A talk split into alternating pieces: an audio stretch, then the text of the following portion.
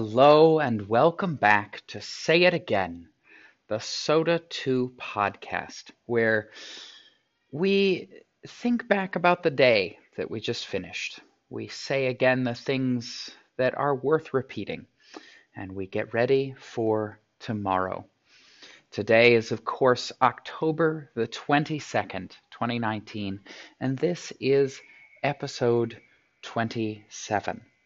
The sky outside the window today looks like a sheet of lead or a cliff of slate colored stone. It feels more like a heavy roof than a sky, and it is showering us with some freezing cold droplets of rain. There is an autumn damp to the air, and the wind was positively whistling past the chimneys of our old school building today. It is fall for real. And this is, of course, the time of the year where everyone and everything seems to feel tired. We haven't yet made it to the crystal clear blue, cold days of January or the bright, snowy slopes that we know are awaiting us at the beginning of ski season. This is the cold, wet, dark part of the fall before we get to daylight savings. And we know that that can make it hard. It can make it hard for our students to get out of bed in the morning, can make it hard to feel excited about going to middle school and doing what needs to be done. And so we take a gentle start to many of our mornings. We take a, a gentle hand, a gentle approach to mediating conflicts between students. We know that when everything feels hard, listening carefully, understanding what people need, and helping them feel compassion for each other are going to be essential to keeping peace and productivity in our classrooms. In social studies today, students had a chance to read a zombie thriller because we needed something to cure us from all of this gray, dark, and heavy weather. I think when students started part one of the short story series called The Run last week, it seemed fairly normal, fairly blase, fairly innocuous. Most of them were not quite sure what was coming.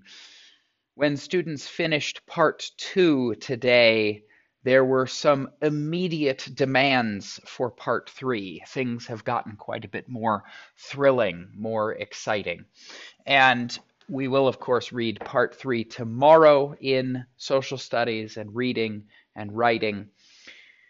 And I will remind you that this is actually a writing assignment because as we get towards the end of this short story series or this serial short story, right, it is uh, given out in serial sections, right, like it would be published in a magazine. As we get towards the end, students will have the opportunity to write their own ending. And we're, of course, tying this in with our work on the five paragraph essay because as you move from one part of the story to the next, you've got to have a good hook. You've got to have a good transition sentence. You've got to have a theme or a thesis that ties all of your pieces together. What better way to study these writing techniques on a cold slate gray October afternoon or morning, excuse me, uh, than a story about zombies. Tune in next time to find out what happens. Here's a poem for today by Jane Taylor called Solitude. I hear the loudest in the quiet.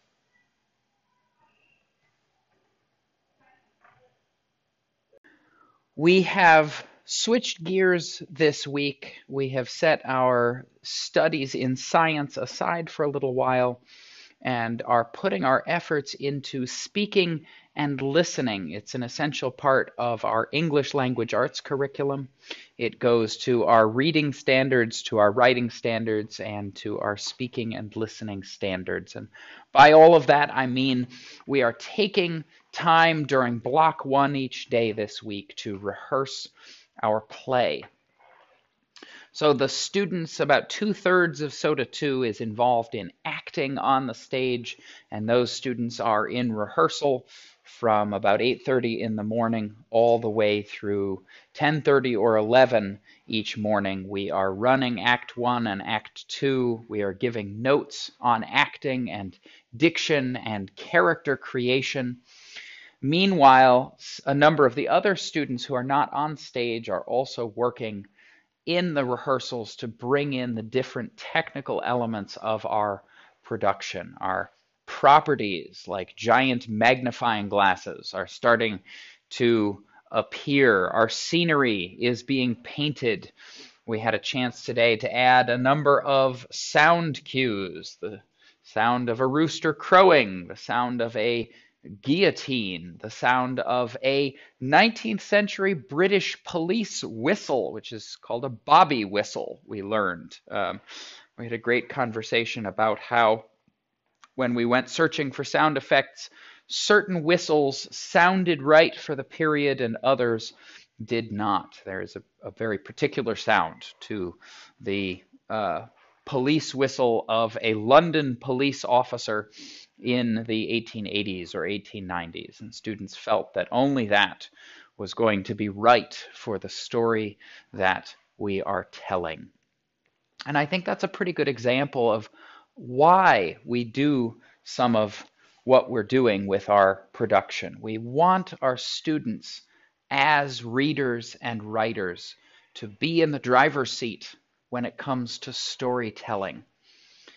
I work very hard as a director to put my students in a position, in an environment where they can become their characters and enjoy performing their lines and following their blocking and wearing their costumes. But really, as a director, all I can do is bring all the parts and pieces to the stage. It is up to the actors, it is up to our students to bring the story to life and convey it to an audience. And that experience of being a successful storyteller is crucial to becoming a lifelong learner, someone who is passionate about storytelling and enjoys storytelling and enjoys reading stories. We want our students, or seeing stories, we want our students to continue to read, to continue to enjoy the theater, some of them even to continue to perform long after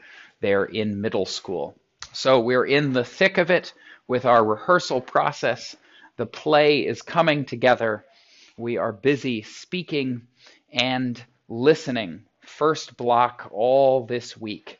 And by next week, we'll be ready for some full run throughs, adding in costumes. It's coming along nicely. We're looking forward to our first performance on November the 8th.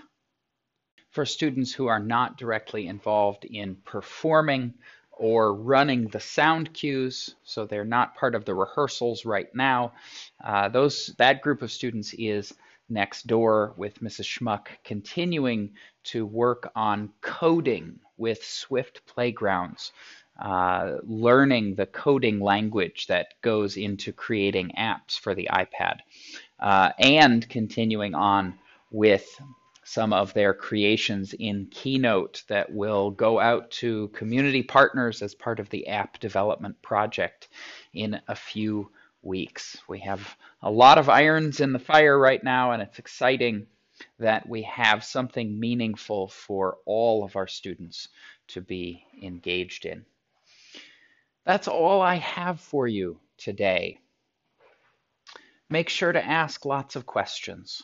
Get a really good night's rest, and we'll see you tomorrow.